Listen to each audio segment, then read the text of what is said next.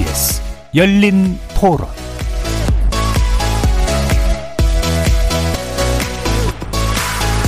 안녕하십니까. KBS 열린 토론 정준희입니다.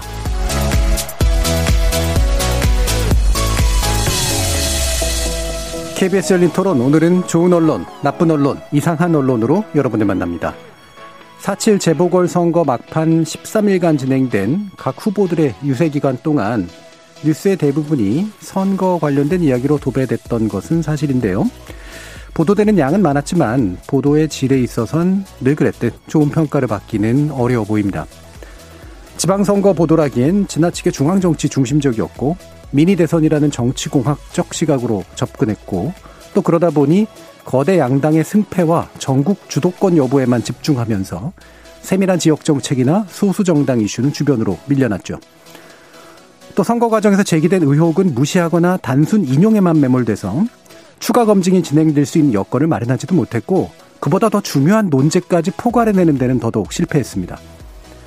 미디어 감시연대의 조사 결과를 보면 3월 4주차 서울시장 보궐선거 보도 중에 정책과 공약을 언급한 보도는 116건으로 전체 27%에 그쳐서 그동안의 선거 보도 문제점이 더 심화되고 있다는 것을 보여줍니다.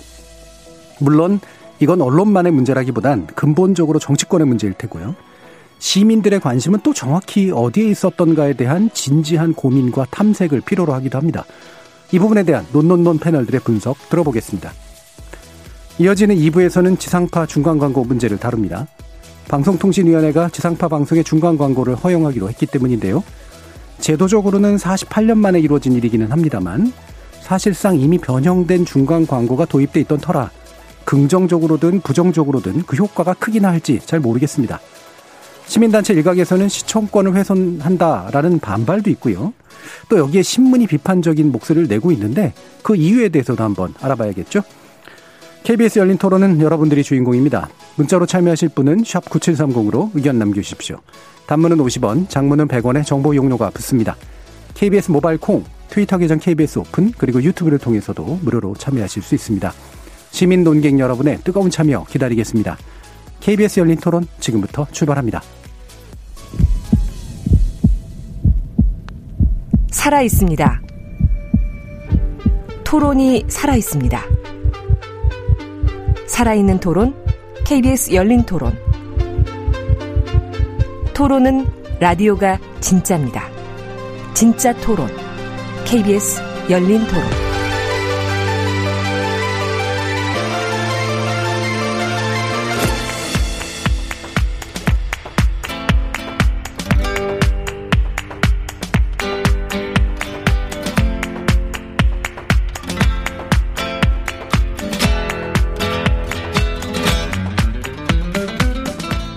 좋은 언론, 나쁜 언론, 이상한 언론?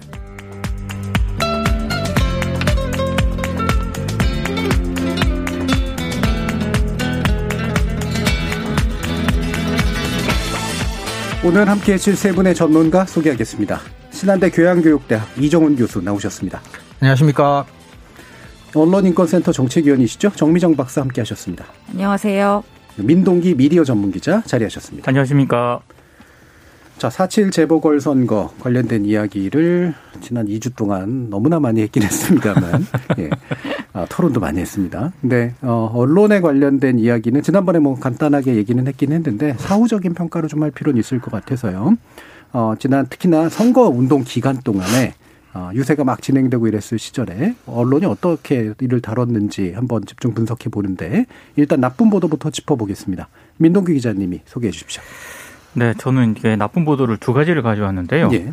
사실 직접적으로 선거 운동이라든가 음. 후보와 관련된 그런 기사는 아닙니다. 다만 이제 부동산 문제가 이번 선거에서 굉장히 최대 이슈 가운데 하나였지 않습니까? 이 부동산과 관련된 문제인데 좀 사실관계가 정확하지 않은 그런 기사가 있어서 예. 아, 결과적으로 이게 선거에 영향을 미치는 그런 부분도 있기 때문에 제가 나쁜 보도를 가져왔는데요. 예. 첫 번째는 조선일보가 4월 6일자 일면에 보도한 그런 내용인데 제목이 실거래가 12억 집이 공시가 15억 이러니 납득할 수 있겠습니까? 네. 이런 제목이고요. 또 하나는 역시 같은 날 중앙일보가 일면에서 보도한 내용인데 제목이 시세보다 높은 공시가 서초구에서만 3,758가구 이런 제목입니다. 예. 그러니까 이 기사 두 기사의 공통점은 원희룡 제주지사하고 조은희 서초구청장이 하루 전 날인 4월 5일에 기자회견을 했습니다. 음. 그러니까 부동산 공시 가격이 엉터리로 산정이 됐다. 그래서 공시 가격 체계를 바꿔야 한다 이렇게 주장한 그런 내용인데 그 기자회견을 바탕으로 한 그런 기사거든요. 저는 문제 제기할 수 있다고 봅니다. 예. 왜냐하면 실제로 공- 이런 문제가 있으면 문제가 큰 거죠. 그 문제가 예. 큰 거고요. 예. 실제로 공시 가격과 관련해서는 일부 개선돼야 될 지점이 있다라는 지적도 예. 계속 나오거든요. 근데 문제 제기를 할 때 하더라도요. 일단 정확한 사실 근거가 바탕이 돼야 되는 거고요. 네. 만약에 좀 잘못된 부분이 있다면 언론들이 그냥 일방적으로 기사를 쓸 게 아니라 최소한 검증은 해야 된다라고 생각을 예. 하거든요. 근데 과연 검증을 했느냐?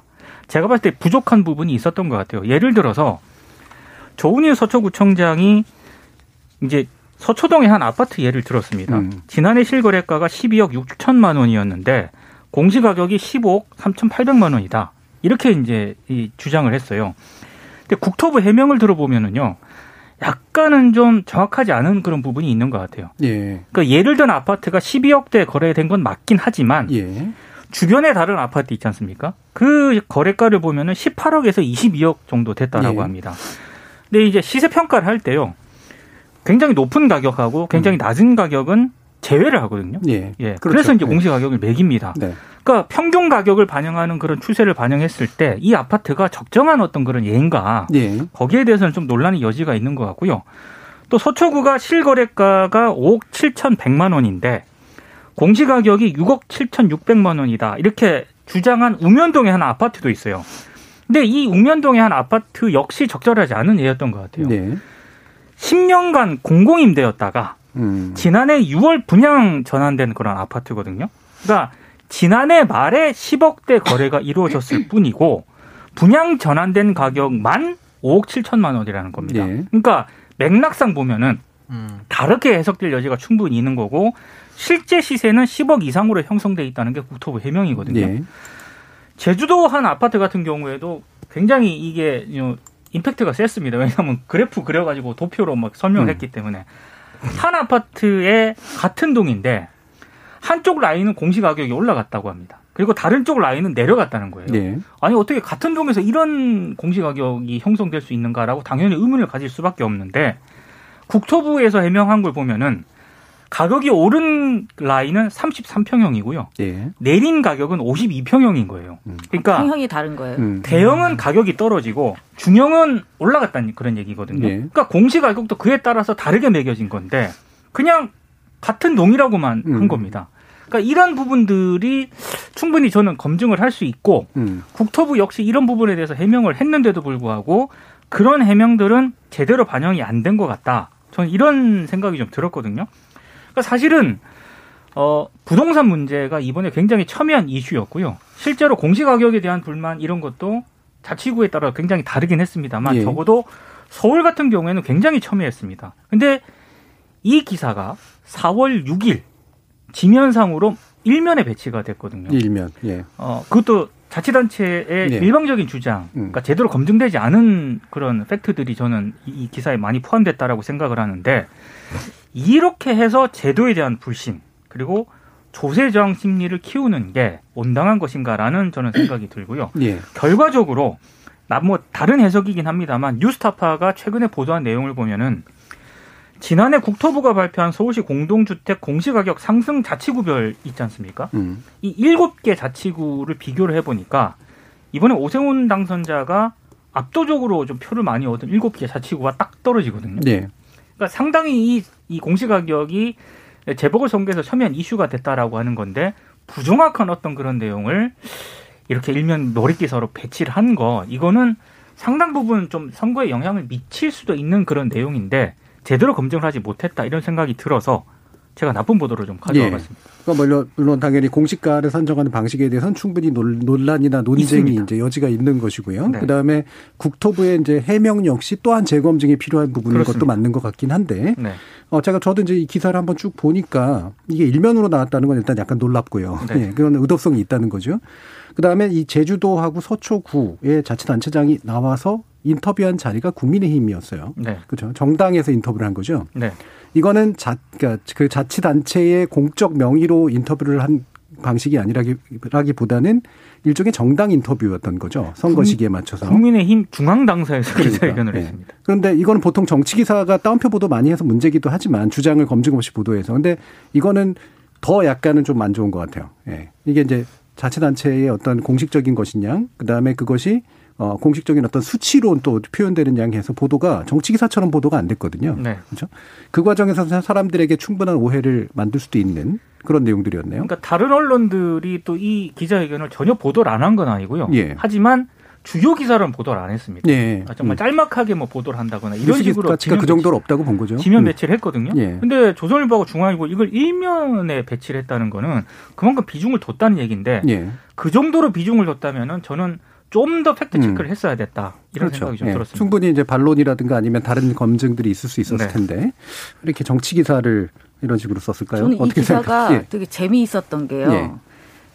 그러니까 꼼꼼히 안 읽으면 그냥 이렇게 쓱 훑으면서도 눈에 딱 들어온 게 있었어요. 뭐였냐면 서초구 사례는 액수가 정확하게 나와요. 9억 6,700만 원, 뭐 음. 공시가격 8억 800만 원, 뭐 이런 식으로 나와요. 근데 제주도는 지금 평수 가지고 약간 평수가 다른 거를 지금 퍼센테이지만 가지고 네. 언급을 하고 있어요. 그러니까 제주도가 제주도 아파트의 사례를 똑같이 서초구의 사례처럼 액수로 얘기했으면 평수가 다르다는 게 확연하게 드러났을 거예요. 그렇죠. 근데 여기서는 퍼센테이지만 얘기하고 다른 평이라는 이야기를 하지 않고 서초구의 사례는 다 액수를 얘기하고 있어요. 그래서 저는 이걸 볼 때 딱 그 생각부터 했어요. 평수를 보지 않고서도 왜 이것만 금액을 이야기하지 않을까? 네. 뭔가 아, 의도적이겠구나라는 생각은 충분히 할 수 있었던 것 같고요. 그래서 저는 알고 이렇게 썼다고 봅니다. 예. 예, 오해하라고. 일면에 배치를 하고 또 제목을 뽑는 것도 음, 제목에 숫자가 이런 식으로 이렇게 쭉 나오는데 네. 숫자가 이 사실을 정- 확정하는 거잖아요. 이 정도면. 그렇죠. 예. 예. 근데 이거는 상당한 주장에 가까운 것들인 것 같은데 아무리 자치구에서 얘기를 했다고 하더라도 그 이게 보니까 일단은 선거 하루 전날 4월 6일이니까 그렇죠. 4월 7일이 선거일이었던 것 같고 아무튼 이게 그 국민의힘 소속 또는 국민의힘 공천을 받은 자치단체 장이 국민의힘 중앙 당사에서 공동 기자회견을 했다는 것은 그 사람들 입장에서는 정치적 행위를 한 것 같아요. 예. 근데 그걸 이제 언론이 어떻게 받아 쓰느냐 문제인데 언론도 그것을 일면에 실어 올렸다는 것은 일종의 뭐 정치적 행위인 줄 알고 그렇게 했다고밖에는 볼 수가 없는 거고요. 이게 이제 우리가 정파적인 보도가 문제다라고 할 때는 정파적이기 때문만이 아니라 정파적 주장은 이러이러하기 때문에 이러이러하다는 형태의 명제 형태로 우리가 예. 바꿔서 생각을 한다면 이러이러하게 생각한다는 것은 언론의 자유의 영역 안에 있으니까 그렇게 주장하는 건 사실은 자유인데 그래서 이러이러한 근거가 있기 때문에라는 게 사실은 언론이 확인하고 검증해야 될 부분들이거든요. 근데 이 기사 같은 경우는 전형적으로 이제 이러이러하기 때문에가 굉장히 부실한. 예. 그래서 이것은 이 사실은 대놓고 선거운동을 했다고까지 말하기는 조금 뭐 가혹할지 모르지만 저도 상당히 의도가 좀 다분히 있는 보도가 아닌가 예, 그런 생각이 듭니다. 그나마 제가 좀 다행스럽게 생각하는 네. 건 하루가 지난 뒤에 경향신문에서요. 음. 이 조선중앙일보 보도가 정확한 사실에 근거한 게 아니다라는 팩트 체크를 시도를 했다는 겁니다. 예. 그래서 이런 이렇게 주장을 하고 있지만 국토부의 해명은 이렇고 전반적으로 봤을 때 사실과 다른 부분이 있다라고 지적을 했다는 거예요. 그러니까 저는 언론들이 이렇게 아, 다른 언론사에서 보도를 했으니까 뭐 우리는 상관없다 이렇게 할 게 아니고요. 명확하게 이 논란이 되는 부분이 있으면은 서로 fact check를 해줘야 된다고 네. 생각을 하거든요. 예. cross check. 이 부분이 음. 중요한 게요. 만약에 혹시라도 어떤 뭐 청취자분들이 조선일보가 보도를 하고 경향신문이 fact check를 한 게 양쪽이 다 정파적인 게 아니라고 생각이 쉬운데 그러니까 팩트 사실이 맞고 틀리고라는 부분에 있어서는 정파적이고 말고가 없습니다. 사실은 어 조선일보가 어떤 정당이나 어떤 이데올로기를 지지하느냐와 상관없이 언론이라면 정확한 사실에 근거해서 자기가 하고 싶은 주장을 한다면 문제가 될 건 없다라고 저는 생각하고요. 경향신문이 그렇게라도 어, 한 거는 정말 바람직한 것이라고 생각합니다. 얼마나 주목받았는지는 모르겠지만. 네, 예. 지금 권정환님은 선거에 영향을 주려고 고의로 팩트 체크를 안 한 거라고 생각된다라는 그런 의견 주셨고요. 3007님은 애당초 정책을 잘 만들고 잘 시행했다면 이런 엉터리 기사도 안 나오겠죠. 부동산만의 문제라고 판단하면 민주당은 헛다리 짚는 겁니다라는 의견도 주셨네요. 뭐 저도 동의하는데 어, 엉터리 기사라는 면에서 충분히 동의를 하고요. 예, 정책 문제에 대해서는 또 동의하는 부분들이 일부 그렇습니다. 있습니다. 예. 네. 자, 그러면 음 어떻게 이거 가지고 한 번 더 얘기를 해 보신 게 그러면 이렇게 요번에 그 선거 과정에서 보통은 이제 선거 시기가 되면은 양측 진영이나 이런 데서 이제 막 엄청난 것들 의혹들을 이제 양산을 하잖아요. 그리고 양산을 보, 양산된 의혹들을 보도하는 그런 게 또 일반 일반적으로 언론들이 하는 일들이고 또 따옴표 보도를 막 하면서 또 시기도 급하고 그러니까 사실은 팩 체크 안 하고 그냥 책임을 그냥 정치권에게 넘겨버리는 그런 일들로 이제 많이 하는데 이번에도 뭐 내곡동이나 LCT 문제나 이런 거 가지고도 그런 보도들이 또 꽤 많이 있었단 말이죠. 이런 거하고 비교해 봤을 때 이건 어떤 판단들을 해야 될까? 여러분들 한번 의견 좀 한번 여쭙겠습니다. 어떻게 생각하세요, 민동기 기자님? 그러니까 이게 제가 봤을 때 기준이 별로 없는 것 같아요. 예. 그러니까 어, 무엇이 네거티브고 음. 어떤 게 검증 보도라는 어떤 자- 언론사 자체적인 기준이 있다면은요. 네. 뭐 정치권에서 뭐라고 하든 밖에서 뭐라고 하든 간에 우린 이런 이런 기준에 따라서 이런 기준에 따라 검증 보도를 하는 것이다라고 하면 되는데 어 내곡동 뭐 땅 관련된 의혹은 물론이고 부산시장 이번에 된 박형준 관련해서도 박형준 시장 관련해서도 여러 의혹이 제기되지 않았습니까? 예. 근데 가장 안전하게 보도하는 거는 그냥 공방이에요. 공방을 보도하는 방식. 이쪽에서 주장하고 이쪽에서 반박했다. 이렇게 하는 게 어, 저는 그런 시각에 동의하지 않습니다만 그래도 객관적이다. 선거 시기에는 사실 그럴 선거 수밖에 시기에는 없죠. 예. 객관적이다라고 예. 생각을 하는 언론들이 꽤 많은 것 같은데요. 네. 저는 조금 생각이 달라요. 음. 그러니까 어, 만약에 내곡동 땅과 관련해서 의혹을 뭐 상대당에서 제기를 했다라고 한다면은 그 의혹 제기가 타당 어느 정도 타당하다라고 생각을 하면은 저는 언론사가 당연히 검증할 수 있다고 보고요. 예. 그 검증을 할 때 우리 이러이런 부분에 있어서 이런 의혹이 있기 때문에 우리가 검증을 했다. 네. 사실 확인해서 이렇게 보도를 한 것이다라고 하면 되는데 그렇게 했을 경우에 어떤 지적이 이 제기가 되냐면은 그 특정당 그러니까 예를 들어서 민주당 혹시 뭐 쉴드 치는 거 아니냐. 네. 라는 지적이 들어오게 됩니다. 그러니까 이런 부분들에 대한 지적과 비난을 안 듣기 위해서 안전하게 그냥 공방 위주로 선택을 하는 게 아닌가 싶긴 해요. 네. 그건 이제 반대 경우도 마찬가지고요. 음. 정미정 박사님, 이게 지금 이제 그 실제로 이렇게 이제 검증 없는 보도들이 굉장히 양산됐다라고 하는 지적들은 여기 여기 저기서 나왔잖아요. 아까 얘기했었던 미디어 선거 그러니까 감시연대, 선거 네. 미디어 감시연대에서도 얘기했었고요. 어, 좀 양상이 어떻든가요? 어, 지금 그 선거구도 감시연대에서는 그러니까 선거 미디어 감시연대에서는 그 매주 이 선거구도를 분석했었어요. 음. 그래서 제가 지금 찾아본 게 가장 마지막 3월 5주차죠. 3월 29일부터 4월 4일까지 선거구도 분석 결과를 살펴 짧게 살펴보도록 하겠습니다. 어, 보면 전체 선거 관련 보도 중에 정책 공약을 언급한 보도가 34%입니다. 그 좀 높은 것만 같은 느낌이 예, 좀들 예. 수도 있지만 그렇지 않죠. 여기서 언급에 주목하셔야 됩니다. 언급. 음. 지금 우리가 이제 논의했듯이 양쪽에서 어, 정책을 내놨을 때 그것을 어, 심층적으로 보도한다는 차원의 어떤 정책 보도가 아니고 이쪽에서 이 정책을 내놨고 이쪽에서 이 정책을 내놨습니다. 끝. 뭐 이런 방식의 언급한 보도가 이제 34%라는 거고요. 그렇다면 이제 언급한 보도들 중에 거- 그 정책을 검증한 보도는 몇 건일까? 어, 그 조사 결과도 나옵니다. 검증이 이뤄진 보도는 언급한 보도 161건 중에 어, 22건입니다. 13.7%, 예. 14%가 좀 안 되는 것으로 그렇게 나왔습니다. 그리고 또 하나 조금 흥미로운 것은 그 언급된 정책들 161건이잖아요. 그 정책 중에서도 부동산과 개발 관련한 버, 으, 정책이 절반을 차지했음을 알 수 있었습니다. 그러니까 음. 매우 편향되어 있고 언급 수준에 그치고 있고 검증은 지나치게 적다라고 정리할 수 있겠습니다. 음. 왜 사실은 우리가 다 기억하는 그런 식의 여러 가지 사건들에서 검증이 언론의 본연의 일이다 라고 이제 얘기들을 많이 했었잖아요. 뭐 청문회 국면이라든가 이런 데들도 그렇고요. 실제로 청문회에서 많이 하는 일들이고 그럼 선거 시기에는 왜 이렇게 좀 안 되고 있는 것 같다고 생각하세요?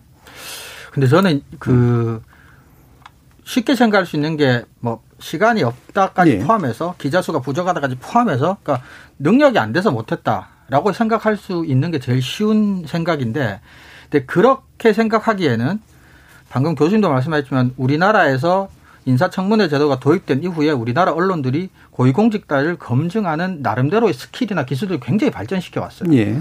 그리고 얼마 전에 뭐 조국 전 장관 관련만 있어도 뭐 수천 건 수만 건을 쏟아낼 정도로 검증할 능력이 시간이 없었다는 거는 제가 보기에는 아닌 것 같고 우선은 제가 보기에는 다른 선거보다는 조금 미리 판세가 좀 많이 결정이 난 듯한 여론조사 네네. 결과가 네. 있었다는 것도 일정 정도는 영향이 조금 있지 않았나 싶고요. 예. 그 다음에 이게 지금 정권 심판이라고는 하지만 어쨌거나 조금 여론이 특정한 후보나 특정 정당에게 약간 좀, 어, 너무나 징벌적 자세 같은 태도 같은 것들이 조금 엿 보이니까 선거가 좀 일찍 끝났다라고 생각하는 것도 조금 있지 예. 않았나 싶어요. 그래서, 어, 사실은 이게 뭐 어느 쪽을 편들고 편들지 않고 차원의 문제가 아니라 뭐 굳이 그렇게까지 할 만한 요인도 외부적인 요인도 없지 않았나 언론들이 판단하기에 제가 그렇게 생각한다는 건 아니고 음. 그런 부분도 좀 있지 않나 싶어요. 근데 의혹이라는 거는 의혹의 반대말은 그럼 알려진 사실인데 알려진 사실은 제기할 필요도 없고 검증할 필요도 없는 거예요. 근데 의혹이라고 하는 것은 사실은 제대로 드러나지 않았기 때문에 의혹 단계인 건데 의혹 단계에서 아무도 검증 안 해주면 그것은 알려진 사실이 될 기회 자체를 못 갖는 거거든요. 예. 그래서 정치인들이 근거 없이 의혹을 제기하는 거는 문제가 될 수는 있겠으나 그래도 의혹 단계에서 의혹 정도의 가치가 있는 근거가 있다면 그것을 검증하는 것은 어떤 이유에서도 그건 언론의 책무고 의무다. 저는 이렇게 생각하는데 그게 이번 선거 보도에서는 유독 부족했다. 이렇게 생각이 듭니다. 예. 그러면은 이제 이 부분도 한번 같이 논의를 해보죠. 이번에 이제 뭐 매 선거 시기마다 이제 언제나 모든 정당들은 어, 자신들에게 불리한 언론 지형들이 만들어져서 굉장히 힘들었다라고 했고요. 이번에는 또 이제 KBS 보도에 대해서 어, 이를테면 국민의힘이 항의 방문하기도 했었고, 또 반대로 이제 민주당 쪽에서도 지금 너무 자신들이 내는 의혹에 대해서 언론들이 안 받아준다 그러면서 되게 불공정했기 때문에 되게 힘들었다라고 이제 얘기들을 한단 말이죠. 그럼 이런 조건에서 어, 어떤 언론 지형들이 있었다고 실제로는 판단을 하시는지 한번 견해 한번 여쭤볼게요. 정민정 목사님 어떠세요? 하, 뭐 정치인들이 결과가 나온 다음에 이렇게 얘기하는 것이기 때문에 예. 좀 뭐라고 할까요? 어, 100% 인정하기는 좀 어려움은 있을 것 같습니다. 음. 그러니까 패배의 원인을 주체에게서 찾지 않고 그 외부의 것에서 찾는 것이 저는 바람직하다고 생각하지는 않습니다. 근데 물론 뭐 저희가 지금 다루는 것은 보도의 영역이니까 예. 보도의 영역에 어, 집중하도록 하겠습니다. 어, 저는 두 가지 부분에서 동의하는 측면은 있습니다. 첫 번째는 어, 여러 가지 의혹과 관련해서 다수의 언론들이 네거티브로 몰아버리고 음. 적극적으로 검증하려는 노력을 하지 않았던 부분 저는 분명히 있었다고 어, 예. 네, 생각합니다.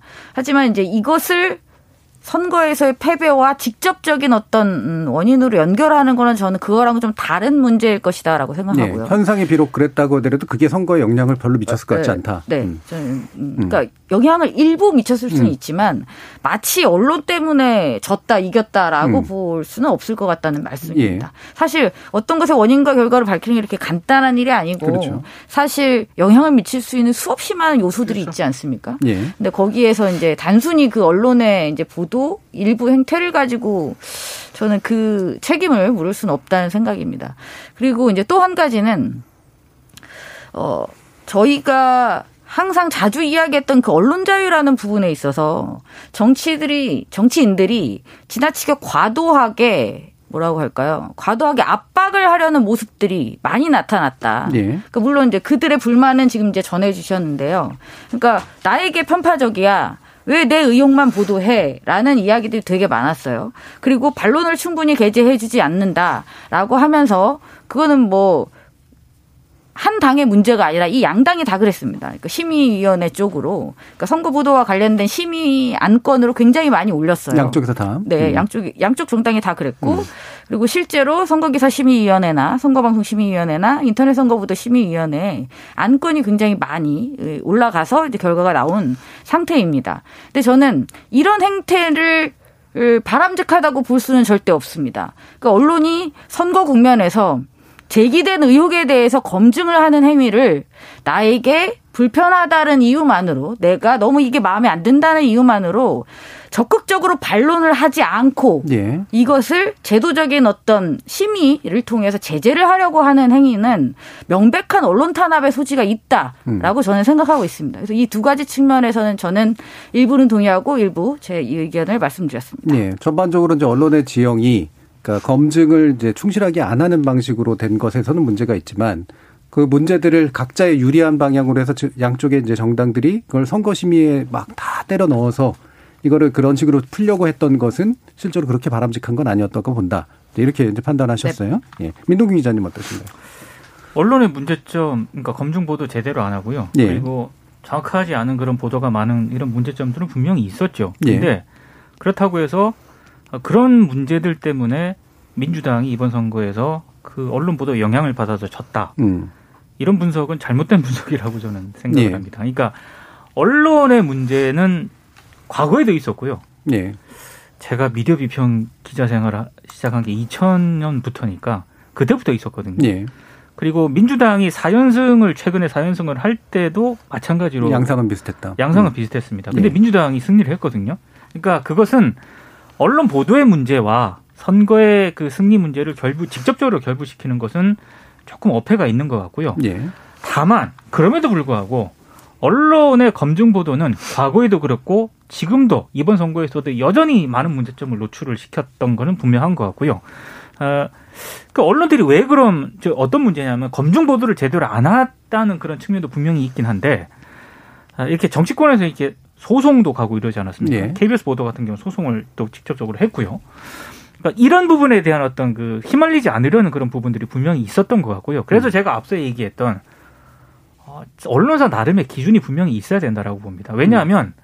어떤 게 네거티브고 어떤 게 검증이라고 하는 거는 결국에는 판단의 영역이거든요. 근데 그걸 뭐 밖에서 뭐라고 하든 간에 우리는 이런 기준에 따라서 이건 검증의 영역이라고 생각을 한다라고 해서 그걸 만약에 이제 검증 보도를 했다면은 전 충분히 설득이 가능한 부분이라고 보는데 지금은 약간 그런 자체적인 기준 자체가 없는 게 아닌가 싶어요. 예. 어떠세요, 예, 저도 뭐 기본적으로는 비슷한 입장인데요. 일단은 우리나라 언론의 역사를 놓고 봤을 때 우리나라 언론의 지형상, 이념적 지형상 진보가 수적으로 우세했던 적은 단 한 번도 없습니다.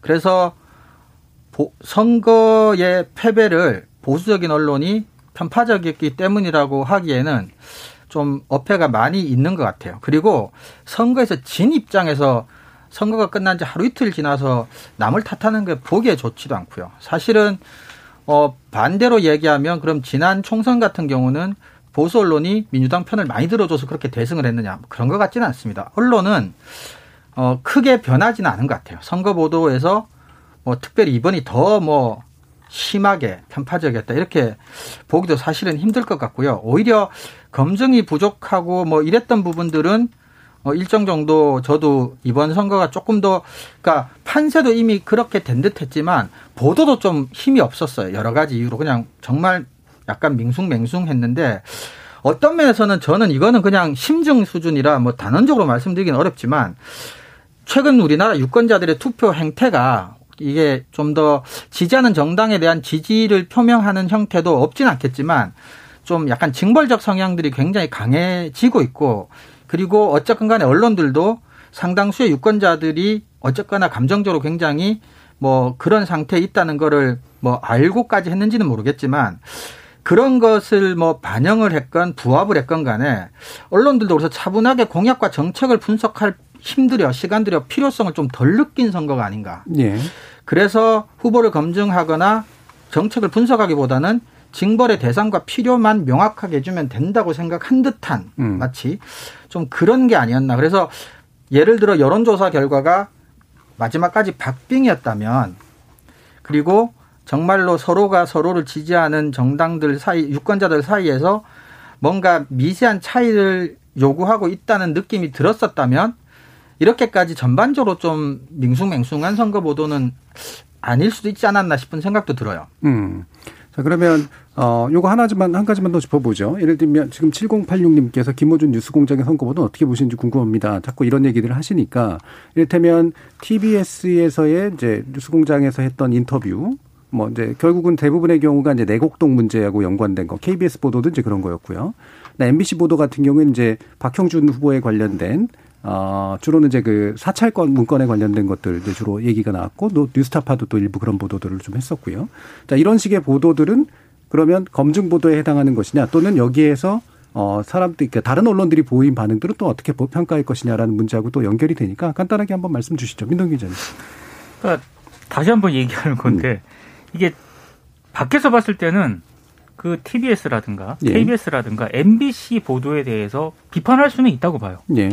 아, 저건 너무 네거티브 적인 내용을 갖다가 언론들이 확대해서 보도를 하는 거 아니냐라고 비판할 수 있다라고 보는데 저는 그랬을 때 우리는 이런 기준에 따라서 이런 의혹이 제기가 됐고 그리고 기자들이 취재 이렇게 취재해서 이 내용을 최대한 확인을 했고 네. 나름 합리적인 문제제기라고 생각한다라고 저는 음. 충분히 그런 입장을 뭐 리포트를 통해서건 뉴스를 통해서건 그건 이제 독자들이나 네. 시청자들이 네. 판단하는 거겠죠. 그랬을 때 저는 뭐 KBS라든가 MBC의 문제 제기가 과도한 것이었냐? 저는 그렇게는 생각을 하지 않습니다. 네. 그러니까 TBS 같은 경우에는 좀 논란이 제기가 됐던 게 굉장히 오랫동안 이제 그 의혹에 그러니까 오세훈 시장 쪽에서는 굉장히 불편했을 만한 음. 그런 당사자들이 나와서 계속 의혹을 얘기를 한 거 아니겠습니까? 근데 그런 부분에서 불편할 수 있지만 그럼 TBS가 전혀 근거 없이 또 그런 얘기를 하는 네. 것이냐? 저는 또 그건 아니었다라고 생각을 해요. 음. 그러니까 너무 과도하다는 거 아니냐라는 문제 제기는 할 수 있지만 그 방송 자체가 그 터무니없는 의혹을 제기한 것이냐? 또 그건 아니었다고 보거든요. 그러니까, 그러니까 그거는 음. 저는 충분히 합리적인 수준에서 시민들이나 어, 유권자들이 판단할 수 있는 그런 영역이라고 저는 생각을 합니다. 예. 그러니까 이게 사실 짚어봐야 될 포인트는 그거거든요. 이게 제기하지 못할 의혹이었느냐? 네. 그다음에 그 의혹에 대한 취재가 일정한 사실의 근거를 두고 있는 것이냐. 그렇죠. 그다음에 세 번째는 그것이 어느 한쪽으로만 기울었느냐 또는 그렇지 않느냐. 근데 사실 이 세 가지 요소가 다 같이 평가돼야 되는 거잖아요. 네. 근데 민 기자님이 보시기에는 제기할 만한 의혹이었고 누군가의 눈에는 과잉하다고 볼 수도 있겠지만 네. 그다음에 그 의혹이 인터뷰라고 하는 사실의 근거를 두고 있었고 그다음에 거기에 대해서 예를 들면 반론을 받으려고 하거나 반론을 반영하지 않거나라는 것들을 의식적으로 안 한 것들이 아니다. 라고 보시는 건가요? TBS가 음. 뭐 오세훈 시장 쪽에서는 반론이 부족했다라고 얘기를 하고 있습니다만 예. TBS 쪽 해명을 또 들어보면은 충분히 반론을 좀 들으려고 했었는데 이제 응하지 않았다라는 게 TBS 쪽 설명이지 않습니까? 예. 그리고 저는 KBS나 MBC 같은 경우에는 충분히 당사자의 반론을 저는 리포트를 통해 반영을 했다라고 생각을 하거든요. 예. 예. 그러니까 그런 부분에 대해서는 시청자들이 충분히 그 리포트라든가 방송을 보고 판단할 수 있는 영역이라고 생각을 해야지 어, 당사자 입장에서 이건 나한테 불리하니까 뭐 이렇게 해가지고 뭐 바로 뭐 문제 제기를 할수 있지만 뭐 소송을 한다거나 이런 방식은 굉장히 예. 부적절한 것 같습니다. 예, 저는 사실 이 부분은 과거를 다 짚어보면 다 나온다고 생각해요. 그러니까 과거의 선거 때 어떤 의혹 보도들이 있었고 그때 네. 정치권이 어떻게 반응을 했는지 그 다음에 뭐 우리가 아까 청문회 국면도 얘기했었지만 그때 어떤 보도들이 있었고 어떤 정치권의 반응이 나왔는지 그렇죠. 이거를 갈라보면 어디까지가 보도해야 될 내용이고 어디는 과잉한 보도였고 어디까지가 정치권의 반응이었는가 그 전형적인 패턴들이 있거든요. 네. 사실 그 부분만 짚어봐도 이 부분에 있어서는 사실은 굳이 이렇게까지 뭐 논란에서 어려운 논란들이 아니다라는 그런 판단들을 좀 해봅니다. 네. 자 그러면 이상한 보도, 좋은 보도 한번 나가보죠. 이상한 보도는 이종훈 교수님. 네, 그 저는 그 한국일보 4월 6일 자에서 저기 제목이 이제 박영선 긍정 키워드 오세훈 관심 깜깜이 기간 온라인 민심 봤더니라는 제목의 기사인데요. 예. 제가 이걸 이상한 기사라고 갖고 온 이유는 어 도무지 무슨 말인지를 모르겠어 가지고 갖고 왔거든요. 그래서 아, 예. 어 여러 패널 분들 그리고 정준희 교수님의 도움이 필요한데요. 이 긴 기사도 아니고요. 이제 논리적인 순서를 보면 이렇습니다. 첫 문장이 숫자는 없지만 검색어는 말하고 있다. 민심이 4.7 서울시장 보궐선거 후보 중 누구를 향하고 있는지를 이라고 시작이 됩니다. 네. 그래서 4월 1일부터 5일까지 구글 트렌드와 썸 트렌드를 분석해 본 결과 검색량은 오세훈 후보가 많았고 하지만 긍정적 언급은 박영선 후보가 많았다라는 게 이제 요 기사의 이제 팩트고요. 그런데 갑자기 또 결론 쪽에 가서 여론조사 결과 공표 금지 기간 중 온라인상의 민심 흐름이 선거 결과와 직결된다고 단정할 수는 없다. 또 네. 그럽니다. 처음에는 민심의 어디로 향하고 있는지 알 수 있다고 해놓고 그러고 또 진짜 마지막엔 다만 이런 흐름이 최근 선거 분위기와 완전히 무관하지는 않다는 분석도 있다. 이렇게 이제 기사가 끝이 나고 있는데 일단은 이상하게 일단은 무슨 말씀을 예. 하시고 싶은지 기자분이 그걸 예. 도저히 모르겠고요. 그리고 이렇게 뭐가 뭔지 모를 거면 굳이 기사로 쓰지 않으셔도 됐지 않았을까 싶기도 하고요. 그래서 예. 너무 이상한 보도 같았습니다. 저한테는. 예. 이건 즉- 진짜 이상한데요. 그러니까 의식의 흐름의 보도예요. 그러니까 의식의 전형적인 계속, 계속 바뀌고 보도죠. 있죠. 예. 예. 숫자는 없지만 검색어는 말한다. 뭔가 말하고 있다는 건데 그래서 그걸 지수화했다. 지수라는 건 사실은 굉장히 중요한 숫자적인 지표 아닙니까? 그렇죠. 근데 그러다가 어 감성어 연관을 분석했는데 해석이 가능하다. 하지만 실제 투표는 연관되지 않는다. 그러나 완전히 무관하지 않다. 이렇게 계속해서 이제 바뀌고 앞에 있어요. 말을 다시 예. 부정하고 예. 또 의식 부정하고 탁구를 하시는 것 같은 예. 왔다 갔다 왔다 갔다 하시는 것 같아요. 그래서 이게 나쁜 보도라기보다는 좀못 말하려고 하는 걸까라는 보통 이상한 그런 보도들이 나빴는데요. 예, 예. 이거는 진짜 이상해요. 좀 순수하게 이상하죠. 예, 예. 정말 그러니까. 민심의 트렌드를 보여주려고 한 것 같은데 네. 단정적으로 얘기하기가 그러니까 예. 이런저런 해석의 여지를 최대한 남기려고 하다 보니 좀 이상한 보도가 된 것 같아요. 예. 저도 그 정도가 제일 이해해 줄 수 있는 부분 같습니다. 예. 깜깜이 기간, 소위 말해서 이제 여론조사 결과를 공표할 수 없는 기간이니까 뭔가 조금 뭐 기사는 쓰고는 싶은데 숫자 얘기는 할 수가 없고 그래서 이런 조금 숫자화 시키는데 객관성이 떨어지는 걸 알아는 봤는데 또 후폭풍이 조금은 두렵고 하니까 마지막에 조금 이렇게 예. 뭐 그 정도라면 이해는 가는데 그렇게까지 불안해하면서 이런 기사를 그럼 안 썼어도 괜찮지 않았을까 싶어요. 네, 이게 이제 사실 보통 빅데이터 분석이라고 이제 얘기하는 그런 그렇죠. 영역인데 설문조사나 여론조사하고는 굉장히 좀 다르잖아요. 다르죠. 대표성, 그러니까 데이터는 굉장히 많은데 이제 대표성을 찾기가 좀 그렇죠. 어려운. 그래서 언제나 보조적인 수단으로 이제 활용되는 그렇죠. 건데 저도 지난 총선에서 이제 사실 이 썸 트렌드라고 이런 빅데이터 분석 데이터를 가지고 이제 몇 가지 감성어 분석 같은 걸 해서 KBS에서 선거 방송할 때 일부 이제 네, 발표한 적이 그러셨죠. 좀 있었거든요. 근데 이게 이제 이거는 결국은 보조적인 수단이라고 하는 것들이 좀 명확할 필요가 있고 그 다음에 그 보조적인 수단의 한계점이라든가 이런 것들도 이제 좀 제대로 얘기해 주면서 뭐 약간은 그냥 가십성으로 했었으면 됐지 않았을까라는 생각이 드는데 정확한 정체성이 좀 부족한 이제 그런 보도였던 것 같긴 합니다. 그래서 이 부분은 이제 결을 정확하게 좀 잡지 못한 보도로서 좀 이상했구나. 근데 아마도 이른바 깜깜이 기간이라고 얘기하는 이것도 사실은 정확한 용어는 아니라고 얘기를 그렇죠. 합니다만 이렇게 뭔가 이렇게 어두운 상태에서 공표가 불가능하기 때문에 어쩔 수 없이 하게 되는 그런 보도의 한 유형이 아니었을까라는 생각도 좀 드네요. 자 그러면 좋은 보도 어, 짚어주죠 정정 박사님. 네. 어, 2019년을 기준으로 해서 서울 시민의 57%가 자신의 집이 아닌 음, 곳에서 세입자로 살아간다고 합니다. 그러니까 부동산 정책이 이번에 가장 커다란 이슈였던 만큼 어, 부동산 정책과 관련해서 어떤 좋은 뉴스가 있을까? 사실 이것은 제가 이제 찍어놓고 찾아왔다는 편이 또 맞을 수도 있을 것 같습니다. 예. 그리고 좋은 뉴스를 찾는 게 항상 어렵긴 했는데 그 여러분들은 그러니까 청취자께서는 어떻게 기사들을 보시는지 잘 모르겠어요. 저 같은 경우는 어 포털의 그 메인 화면 모바일에다가 조선일보, 동아일보, 중앙일보, 한겨레 신문, 경향신문, KBS, MBC, SBS, TV조선, 채널A 등등등을 다 구독을 합니다. 예. 그러니까 그들이 나에게 포털이 나에게 보여주고 싶은 것을 보는 게 아니라 다 구독을 해서 그 매체가 저한테 보여주고 싶은 것들을 위주로 해서 계속 보는 거죠. 이제 그러다 보니까 이 기사를 발견할 수 있었던 것 같아요. 왜냐하면 검색어로 찾기는 너무 거의 불가능에 가까웠고요. 그래서 제가 가져온 기사는 어, 한겨레의 시리즈 기사와 함께 이제 선거와 관련된 검증 기사 두 개, 두 개, 두 개는 아니지만 이제 두 가지를 을, 가져왔습니다. 어, 사실 이 관련한 내용은 그러니까 세입자 정책에 대한 부분인데요. 이 내용을 다른 언론사에서 아예 다루지 않은 것은 아닙니다. KBS에서도 뉴스광장에서 이것을 좀 상세하게 다룬 적이 있었고요. 다른 신문사들도 이 부분을 다룬 적이 있었습니다. 근데 제가 굳이 한겨레에 이 기사를 가져온 것은 어 굉장히 길게 일곱 회에 걸쳐서 어 기획 기사로 이 세입자들에 대한 정책을 아주 구체적으로 음, 풍부한 내용들을 담아내었다라는 부분들을 높이 보았고요.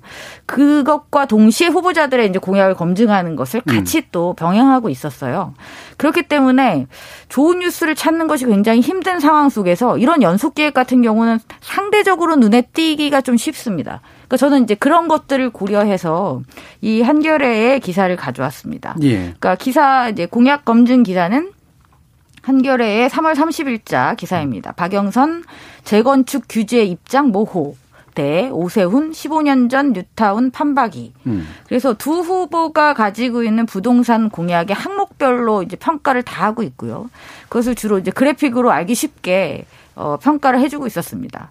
그리고 근데 이제 결론적으로 보면 두 후보 모두 공급 공약이 굉장히 현실성이 낮다. 그러니까 예. 부정적인 평가가 많이 있었지만 단정적으로 부정적이야 별로 현실성이 없어가 아니라 왜 그런지를 조목조목 구체적으로 잘 살펴보고 있어서 더더욱 좋았던 것 같습니다. 음. 그리고 그 일곱 개의 시리즈 기사는요.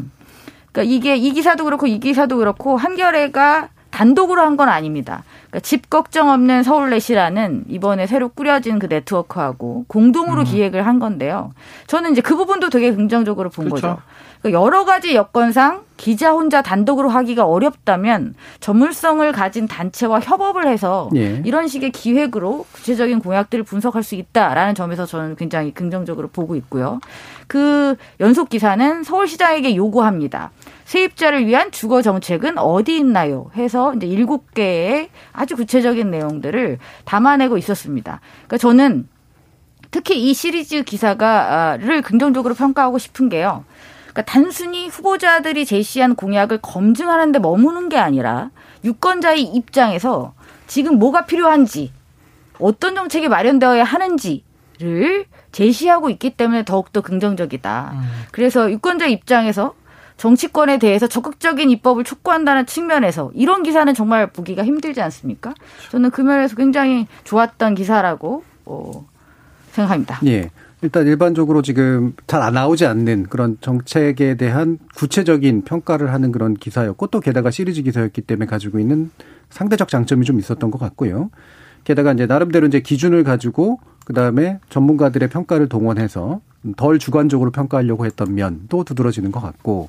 근데 뭐 이렇게 생각하시는 분들도 있을 것 같아요. 이제 평가하시는 분들이나 이런 분들이 예를 들면 특정 후보에게 좀 부정적인 태도를 가지고 있는 분들이 좀 많지 않을까라고 하는 생각을 하시는 분들도 있을 것 같은데 이거는 외려 세입자라고 하는 관점을 좀 명확하게 했기 때문에 그렇죠. 저는 그 부분에 있어서는 그렇게 큰 문제가 안 될 것 같거든요. 어떻게 생각하세요? 민 그러니까? 저는 이런 보도가 좀 많이 주목을 못 받긴 했지만 예. 언론사들이 이런 보도를 지속적으로 시도를 해야 된다라고 봐요. 음. 그러니까 딱 보면 이렇게 나오거든요.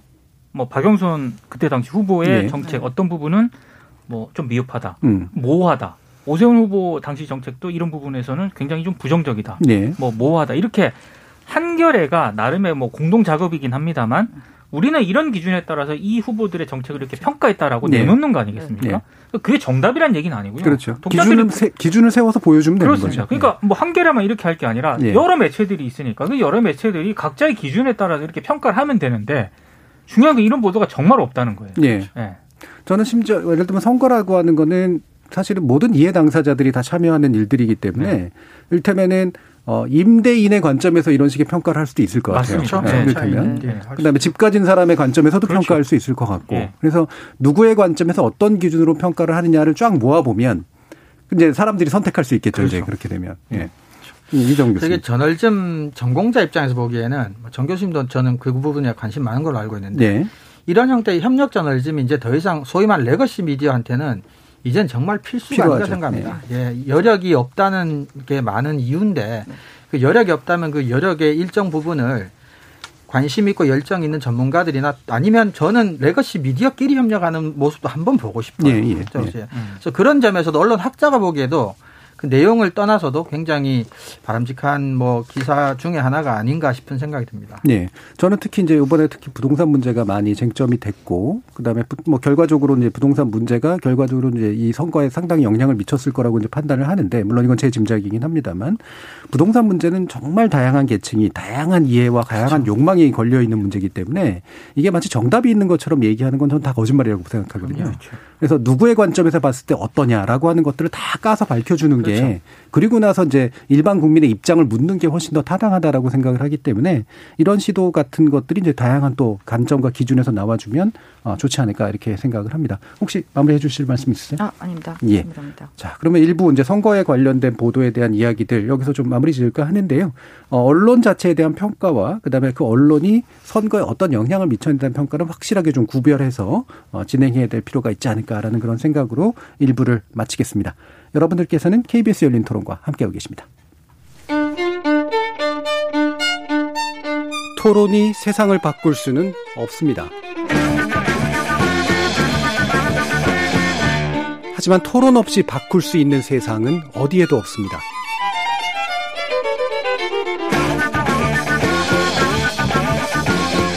세상의 선한 변화를 갈망하는 당신. 정답이 아니라 질문의 힘을 믿는 당신. 우리 KBS 열린 토론에서 만납시다.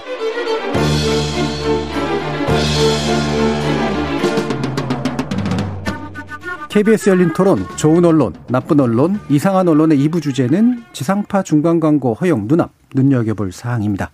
함께 해주신 세 분의 전문가 다시 한번 소개해 드릴 텐데요. 민동기 미디어 전문 기자, 언론인권센터 정책위원이신 정미정 박사, 그리고 신한대 교양교육대학 이정훈 교수 이렇게 세 분과 함께 하고 있습니다. 자, 아까 제가 이제 48년 만에 허용된다라는 얘기들, 얘기를 드렸는데 이게 그럼 48년 전엔 허용이 돼 있었던 건가라고 궁금해 하실 분도 있을 것 같아요. 관련된 내용 좀 설명해 주시죠, 민덕기 기자님. 그러니까 사실 지금 많은 분들이 지상파 보시면서 중간 광고 하고 있는 거 아니냐. 네, 이미. 이렇게 음. 생각하시는 분들이 많을 것 같아요. 네. 근데 지금 지상파들이 하고 있는 거는요. 정확하게 말씀을 드리면은 분리해서 편성하는 광고. 그렇죠. 예. 요렇게 보시면 될 것 같습니다. 그러니까 1, 하나의 2부 분리해서. 하나의 프로그램을 1, 2부로 분리해서 그 중간 사이에 이제 광고를 편성하는 건데 네. 요걸 이제 시민단체들은 꼼수다, 음. 편법이다 이렇게 지적을 하고 있습니다. 아, 실제로는 중간 광고가 아니지만 중간 광고가 허용이 안 돼 있기 때문에 허용이 안 돼 있을 때 지상파들이 써왔던 그런 음. 방식이거든요. 그러니까 법적으로 문제가 없기 때문에 사실 규제기관 입장에서 이거 그냥 모른 척 했던 건데 에, 시청자 입장에서 보면 이건 사실상의 중간 광고로 해석을 해야 될 것 같고요. 어, 그리고 이게 뭐 1, 2부로 이렇게 한 프로그램을 1, 2부로 나눠서 이게 아, 너무하는 것 아니냐라는 지적도 있었는데 뭐 SBS라든가 다른 방송 같은 경우에는 이게 점점 심해지니까 예. 한 좀- 프로그램을 세 개로 나눠서 그렇죠. 네. 네. 3부까지 쪼개서 중간에 뭐 광고를 집어넣기도 했었거든요. 예. 그래서 이제 더 이제 시청자의 시청권을 침해한다라는 그런 비판이 제기가 됐는데 이런 논란이 계속 제기가 되다 보니까 지난달에 이제 방송통신위원회가요. 원래는 중간 광고가 종편하고 유로 채널에서만 그러니까 케이블에서만 허용을 해왔었는데 지상파에도 똑같이 이제 적용하는 내용의 방송법 이 시행령 개정안 의결을 했습니다. 그러니까 사실상 이제 중간 광고를 지상파에게도 허용을 한 그런 셈인데요. 이제 이제 사실상 중, 이 지상파에도 중간 광고가 앞으로 더 강화가 된다 이렇게 보시면 될 것 같습니다. 예. 그러니까 실질적으로는 그래서 중간 광고는 원래는 법적으로는 계속해서 불허 상태였었는데 불허. 예. 네, 이게 유사한 광고 PCM이라고 일반적으로 부르는데 사실 이 명칭도 좀 웃겨요. 이게 정확한 명칭도 아닌 것 같고 네. 그냥 프리미엄 광고 뭐 이런 건데 아 이게 어쨌든 현실적으로 그냥 이미 하고 있기 때문에 네. 그래서 사실은 법과 현실 사이의 공백 상태를 메우는 방식으로 지금 어, 일종의 규제 변형을 이룬 거다라고 일단 볼 수는 있을 것 같습니다. 여기에 대해서 정미정 박사님 어떻게 평가하시나요? 아, 음. 그냥 그 전에 제가 토론회를 가면 이 예. 중간 광고 관련해서 말씀 제가 의견을 말할 때 항상 그랬었어요. 지상파 방송에 있어서 중간 광고는 하는 것도 아니고 안 하는 것도 아니지 않냐. 예. 그러니까 이제 결국은 하고 있었다는 거죠. 그리고 이게 사실 광고 관련한 우리 법상의 규정이 굉장히 이렇게 까다롭게 돼 있습니다. 뭐 100분의 15, 100분의 맞아요. 17을 뭐 예. 어떻게 막 이렇게 맞아요. 그러니까 다 별로 이렇게 읽어드리고 싶지 않을 만큼 무슨 소리인지 모를 만큼 이렇게 복잡하게 돼 있는데 저는 이번 기회에 유료 방송이건 종합편성 채널이든 지상파든 이것이 일원화됨으로써 이런 편법으로 광고를 하던 것이 없어질 수 있다면 저는 긍정적으로 평가할 수 있다고 봅니다. 음. 일단. 예. 그다음에 이정훈 교수님은 네, 그 지상파 중간 광고 반대 논리는 일단 중간 광고 자체를 반대하는 논리와 지상파는 중간 광고를 하면 안 된다는 논리로 사실은 나뉘어지는데 저는 이게 뭐 학계에서 과거에 뭐 이렇게 해왔던 논의가 2021년 현재에도 여전히 유효한 미디어 환경 속에서 이루어지고 있는지는 한번 좀 생각해 볼 필요가 있다.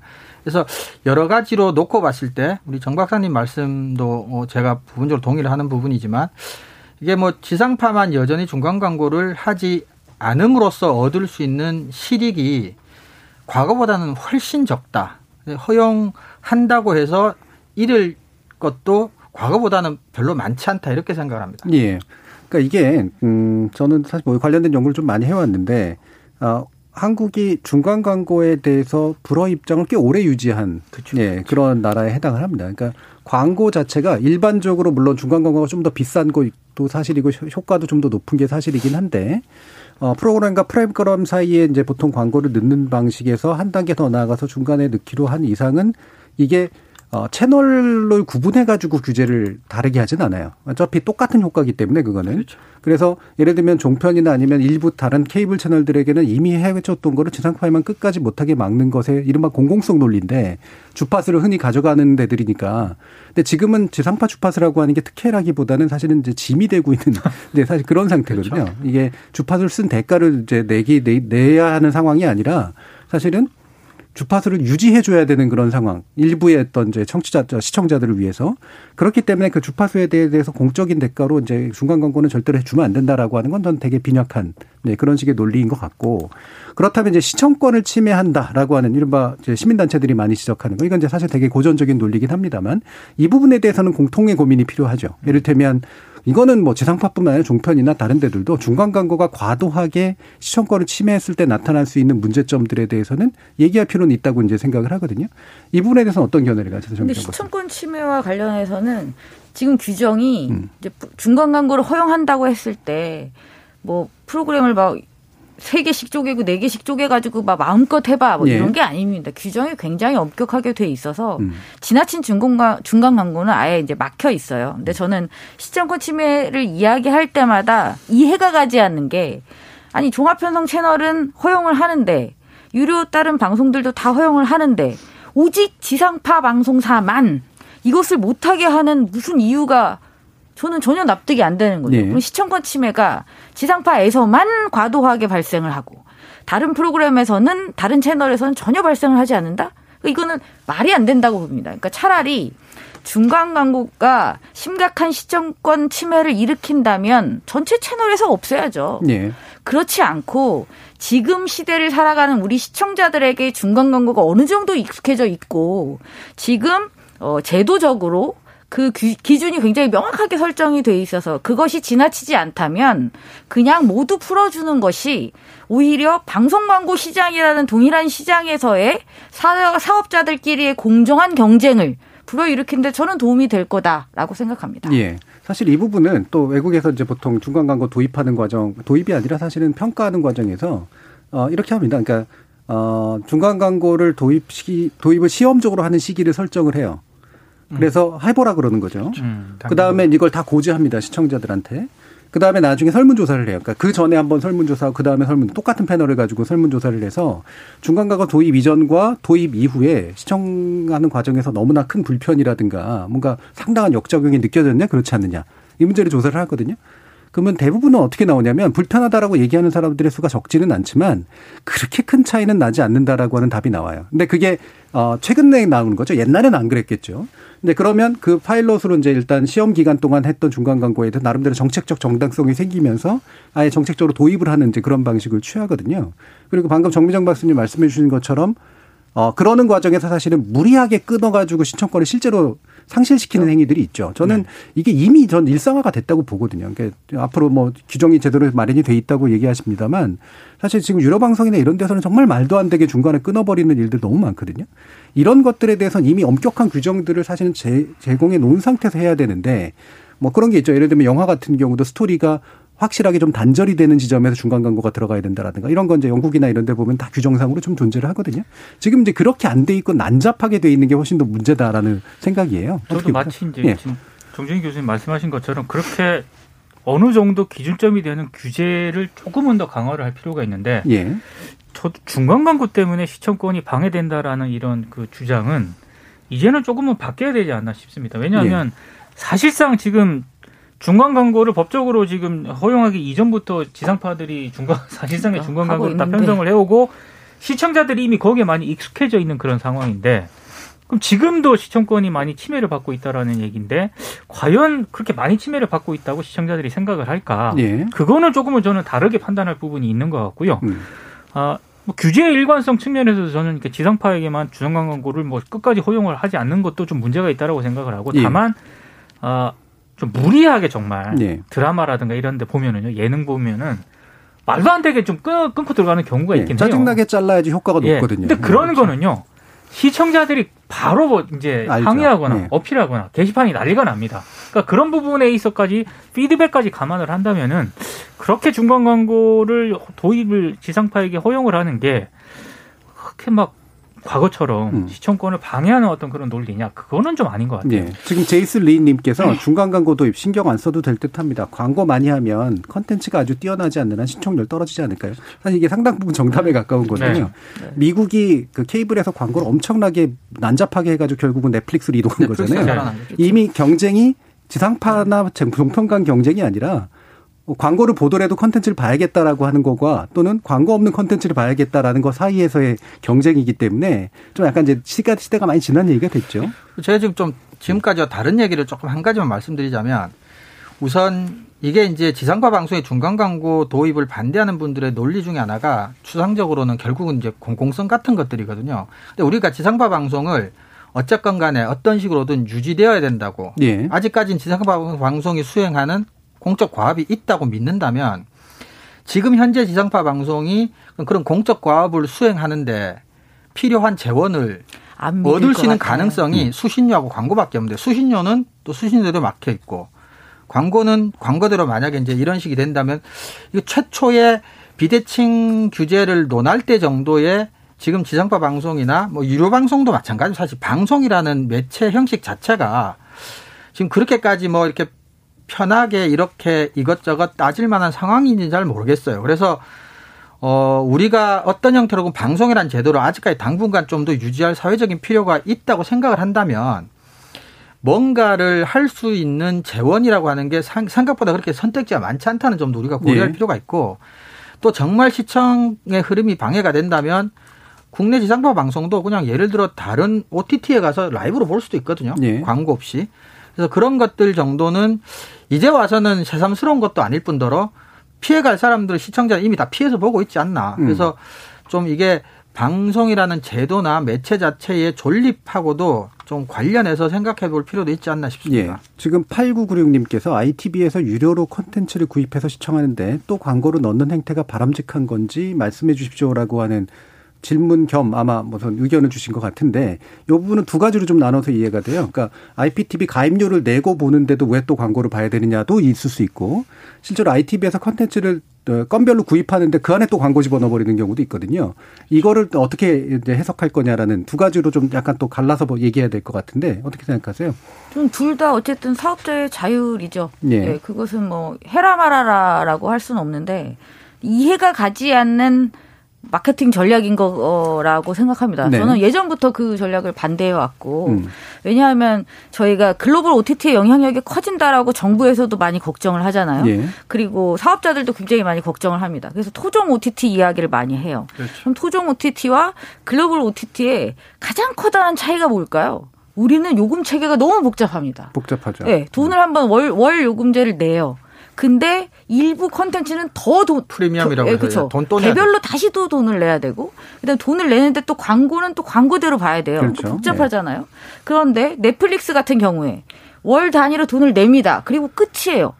아니 누가 누가 이 복잡한 요금 체계랑 음. 이게 그러니까 경쟁이 너무 불리한 거죠. 이런 식의 요금 체계를 가지고 하는 것은 그래서 저는 지금 청취자께서 주신 의견에 저도 동의합니다. 예. 별로 바람직하다고 생각하진 않아요. 하지만 그것은 법이나 제도로 강제할 수 있는 영역은 아닙니다. 그러니까 사업자가 자신의 상품과 서비스를 파는 데 있어서 요금을 그렇게 붙인다고 하는 것에 대해 뭐 정부나 뭐 우리가 이게 나쁘다 그러다라고 할 수는 없지만 어 정말 그 사업자에게 충고를 하자면 경쟁에서 이기려면 좀 더 다른 방식을 가져야 된다고 권하고 싶습니다. 예. 같은 생각인데요. 예. 그 청취자분 지적하신 음. 그 부분이 음. 정말 시청자 입장에서 굉장히 방해가 되는 예. 요소라고 그렇죠. 생각을 해야 돼요. 그 저는 지금 OTT가 대세라고 얘기를 하는데 왜 토종 OTT가 넷플릭스에 이런 거에 밀리느냐?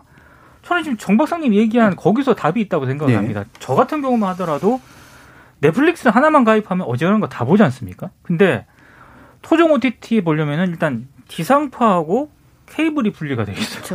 음. 근데 각각 가입을 해야 되고 네. 각각 요금 다 내야 됩니다. 그렇다고 광고 없이도 보려면 또 프리미엄 가입해야 되고 그러니까 요금 체계가 엉망으로 돼 있다 보니까 이런 상황에서는 나중에 정말 국내 이용자들로부터 외면을 받을 수밖에 없는 예. 그런 상황이거든요. 그러니까 이 부분이야말로 그러니까 청취자들, 시청자들의 불만이 가득한 요소인 거고 이 문제하고 지금 지상파 중간과 허용 문제 또 다른 문제이기 때문에 예. 좀 분리해서 생각을 해줄 필요가 예. 있지 않나 음, 싶습니다. 또 한 가지는 우리나라 유료 방송이 또 지나치게 저가 구조라는 사실도 사실 네, 좀 생각해 볼 그럼요. 필요가 그렇죠. 있는데 이게 되게 묘하게 섞여 버렸어요. 그렇죠? 그래서 원래는 유료 방송이면 사실은 광고 없는 프리미엄 채널들이 대부분을 그렇죠. 차지하는 네. 이 사실 지금의 넷플릭스 모델이 거기서 온 건데 그렇지 않은 상태로 그냥 무료 방송을 연장한 듯한 그리고 되게 저가 방송으로 진행해 버렸기 때문에 그 버릇이 남아 가지고 광고를 가지고 이렇게 약간은 장난을 치는 그런 경우들이 분명히 좀 있는데 네.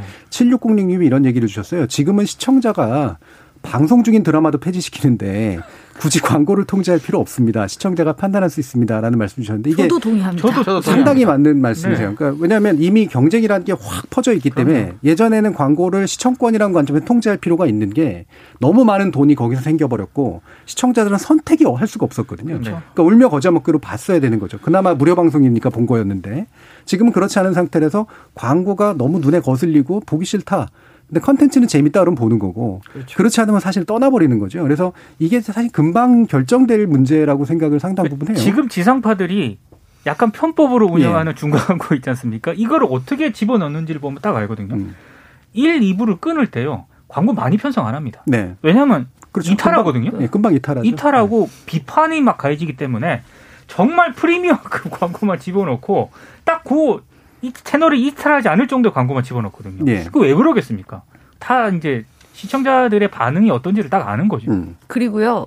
아무 프로그램에나 그 PCM 안 불편성한. 거는 안 아무. 프로그램에 예, 못 그렇죠. 넣어요. 이게 예. 인기가 있어야 그것도 네. 받아주는 거죠. 어떤 광고주가 인기 없는 프로그램에 중간 광고를 들어가겠습니까? 그 돈을 내고. 이미 디지털 광고 시장에 비하면 지상파 방송이나 뭐 신문이나 뭐 이렇게 다 같이 서로 힘든 차지죠. 뭐 신문이 예. 보기에 지상파 그래도 조금 더 낫다고 해서 예를 들어 뭐 지상파 방송도 지금 여유 있게 말씀하신 것처럼 뭐 골라받고 이럴 상황은 현재는 아니지 않나요? 예. 아까 또 이제 그 0042님이 유튜브를 많이 경험한 시청자에겐 중간 광고는 이제 너무 익숙합니다라는 말씀도 주셨는데 유튜브도 비슷한 것 같아요. 그러니까 좀 잘 나간다고 해가지고 광고를 많이 집어넣는 걸 선택한 사람들은 컨텐츠가 그거에 못 따라가면 사실 금방 사람들이 떠나죠. 떠나잖아요. 네, 그 맞습니다. 광고를 좀 더 줄이는 방식을 택하든가 아니면은 뭐 어, 좋은 광고를 받기에 노력을 한다든가 뭐 이런 방식을 취할 수밖에 없기 때문에 이게 이미 유튜브 영역에서 또 많이 또 경험해 보신 분들이 어 TV 컨텐츠에 대해서 어떤 대응을 하게 될까도 사실은 뭐 충분히 좀 사실 짐작할 수 있지 않을까. 무료로 보는 예. 그 이용자일수록 광고가 많이 나오잖아요. 그렇죠.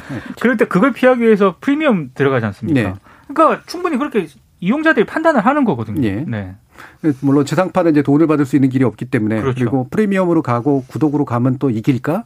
못 이길 가능성이 굉장히 그렇죠. 높죠. 예. 있죠. 그래서 길을 잡아야 되는 거죠. 그러니까 규제가 규제를 세세하게 한다기보다는 너무 안 좋은 것들을 규제하고 대신 광고와 컨텐츠가 얼마나 잘 맞아 떨어져서 시청자가 이거를 적당히 용인할 수 있느냐 그렇지 않느냐의 문제. 이 부분이 끊임없이 이제 제기될 거라는 건데 여기서 대신 한 가지는 짚어봐야 될 건 그럼 KBS는 어떻게 할 건데? 라는 문제인 것 같아요. KBS 공영방송이고 수신료 받으면서 광고도 하고 중간 광고까지 하게 이런 식의 이제 얘기도 한단 말이죠. 어떻게 보세요, 정비정 박사님? 왜 저한테? 왜 저한테? 가장 이번 오늘 토론에서 가장 큰 어려운 질문이에요. 제일 예. 어려운 질문. 네. 침묵을 들 하시네요. 다, 다 예. 거부하시는 거예요 지금? 아 지금 저기 정 교수님이 정 박사님한테 지금 아, 지금 KBS에서 방송하신다고 이러시는 거예요? 아 닙니다, 아닙니다. 어, 왜, 왜, 왜, 왜 또? 근데 그 저는 예. 그 제 그냥 개인으로서 예. 연- 연구자로서 제 그냥 제 주관적인 제 의견은 저는 사실은 어 KBS의 수신료를 좀 상당 부분 올려주고 광고를 안 하는 게 저는 개인적으로는 선호하는 편인데 예. 근데 워낙 우리나라 지금 시민들이 수신료에 대한 저항이 너무 커서 예. 좀뭐 제가 하는 얘기가 어떻게 받아들여질지 뭐 너무 뻔한 건데 저는 사실은 어 수신료를 조금 올리는 것을 개인적으로 저는 조금 상당히 많이 올려 저는 지불할 의사가 상당히 있거든요. 그게 예. KBS가 잘해서 주겠다. 주면 잘할게. 이 논쟁이 있는 것 같은데 저는 사실 뭐 잘할 거라서 또는 잘해서가 아니라 저는 아직까지는 어떤 식으로든 컨텐츠 이외에도 어쨌거나 지상파가 아니면 방송을 볼 수 없는 지역이 아직까지 조금 일부라도 남아있고 그런다면 또 여러 가지 디지털 시대, 다매체 시대로 갈수록 상업적인 필요가 없으면 하지 않을, 하지만 사회에 필요한 것들이 있고 그것들을 공영방송이 할 수밖에 없고 그래서 공영방송의 필요성이 조금이라도 남아있다면 그래서 그걸 사회가 유지할 필요가 있다면 어떤 식으로든 유지할 수는 있게 해줄 필요는 저는 있다고 생각합니다. 근데 예. 저는 이 개인적인 생각입니다. 예, 네, 저도 저도 말씀을 드릴게요. 예. 시간 없으니까 빨리 말씀을 드릴게요. 예, 얘기가 사실 이게 긴 얘기인데 너무 네. 짧게 하려니까 좀 그렇긴 그러니까요. 해요. 그래도 예. 어쨌든 지금 시- 시작을 하셨으니까 예. 말은 예. 말씀을 드려야죠. 아까 여기가 KBS여서 그러냐라고 음. 말씀하셨잖아요. 전 이 말씀을 꼭 드리고 싶은데 저는 KBS라서 이 이야기가 조심스러운 게 아닙니다. 음. 청취자분들 눈치가 보여서 조심스러운 겁니다. 그렇죠. 저는 무서워요. 한 명의 연구자로서 어, 공영방송 KBS가 유지되기 위해서 수신료는 올라가야 된다고 생각합니다. 하지만 이 얘기를 어디 가서 당당하게 저 못합니다. 못하죠. 못하죠. 청취자들 다 뭐라고 할지 알고 그리고 저는 그럼요. 청취자들의 의견에 동의하지 음. 이걸 당장 올리겠다고 저는 감히 말을 할 수 없습니다. 일단 예. 짧게 여기까지. 예, 민동기 기자님. 저도 짧게 말씀을 드리면 저는 KBS 수신료 문제는요.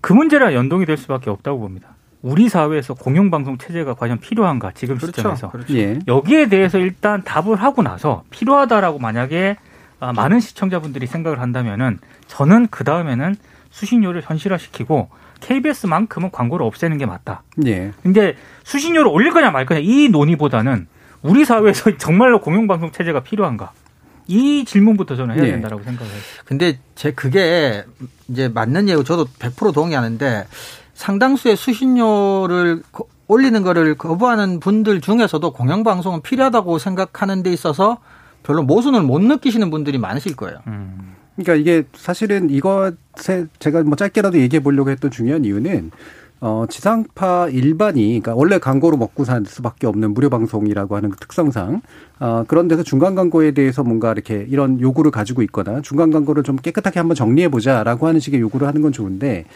KBS가 KBS 2가 있기 때문에 광고를 그렇죠. 하는 KBS 2의 문제로 이제 약간 가만히 있는 상태거든요. 네. 이게 전반적으로 지상파가 풀어주면 같이 좀 풀어줬으면 좋겠고 왜냐하면 사실 거기서 돈이 생기는 건 사실이니까. 그리고 그걸로 뭔가 좀 드라마를 만들건 뭐 하건 그럴 수 있는 거니까. 근데 여기에 대해서 저는 입장을 내는 게 맞다고 생각을 해요. 예, 입장을 내는 게. 그러니까 지상파 다 뭐 하지 말아가 아니라 뭐 이를테면 KBS는 그러면 주- 적어도 이제 광고 문제가 다 해결되고 수신료 문제가 해결되기까지는 뭐 중간 관계를 스스로 도입하지 않겠다 뭐 이렇게 얘기를 하거나 어느 게 옳다고 얘기하는 게 아니에요. 그러니까 광고에 대한 입장을 가지고 얘기를 했으면 좋겠고 장기적으로 저는 광고가 반드시 나쁜 재원이라고 생각하지는 않거든요. 하지만 광고로 유지될 만한 제 규모가 아니에요 이미. 그래서 어쨌든 수신료로 문제를 해결을 해야 됩니다. 그러려면 수신료 문제 해결을 위한 어떤 프로젝트 안에서 이 광고 문제에 대한 KBS 입장이 뭐냐. 라는 부분에 대한 것들이 이제 나와야 된다라는 거죠. 거기에 가만히 있으면서 이제 눈치 보고 있는 상태가 될 수밖에 없는 거. 이 부분이 좀 제일 좀 안타깝지 않은가라는 그런 맞습니다. 생각들이 좀 있어요. 음. 그래서 아중이 최고님이 중간 광고 논란 KBS 수신료 폐지부터 논해보고 고민해야 되지 않을까요라고 굉장히 좀, 어, 날카로운 이야기를 해주셨는데 뭐 이런 게 이제 사람들의 많은 분들의 이제 그 심리다라고 그렇죠. 하는 것들이 이제 되게 중요한 부분이겠죠. 더 할 말씀 있으세요? 없습니다. 자, KBS의 수신료 문제는 우리가 나중에라도 더 한번 또 얘기를 해봐야 될 필요가 있는 거고 이게 지금 뭐 대다수의 여론이 사실은 수신료 문제가 부정적이다라고 하는 것들을 부인할 분들은 없으실 겁니다.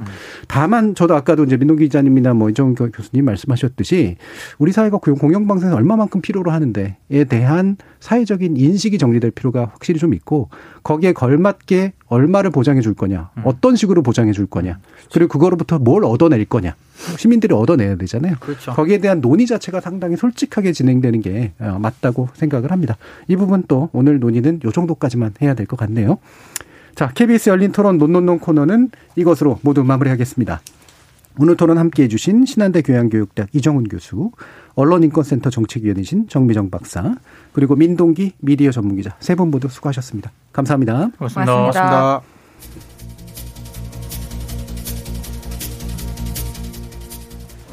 잘된 건 다 내 덕이고 잘못된 건 죄다 남 탓이다.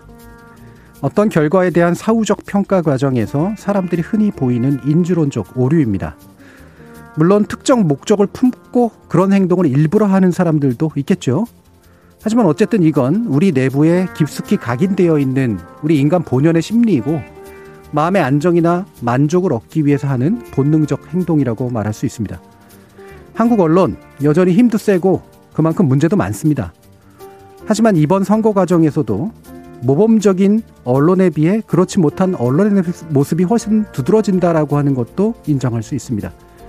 그래도 혹시라도 언론에게 모든 책임이나 영광을 돌리고자 한다면 오히려 그들의 영향력을 과대평가하는 일이 될 수도 있다는 점 잊지 않으셨으면 합니다. 참여해주신 시민 농객 여러분들께도 감사드립니다. 저는 다음 주 월요일 저녁 7시 20분에 다시 찾아뵙겠습니다. 지금까지 KBS 열린 토론 정준이었습니다.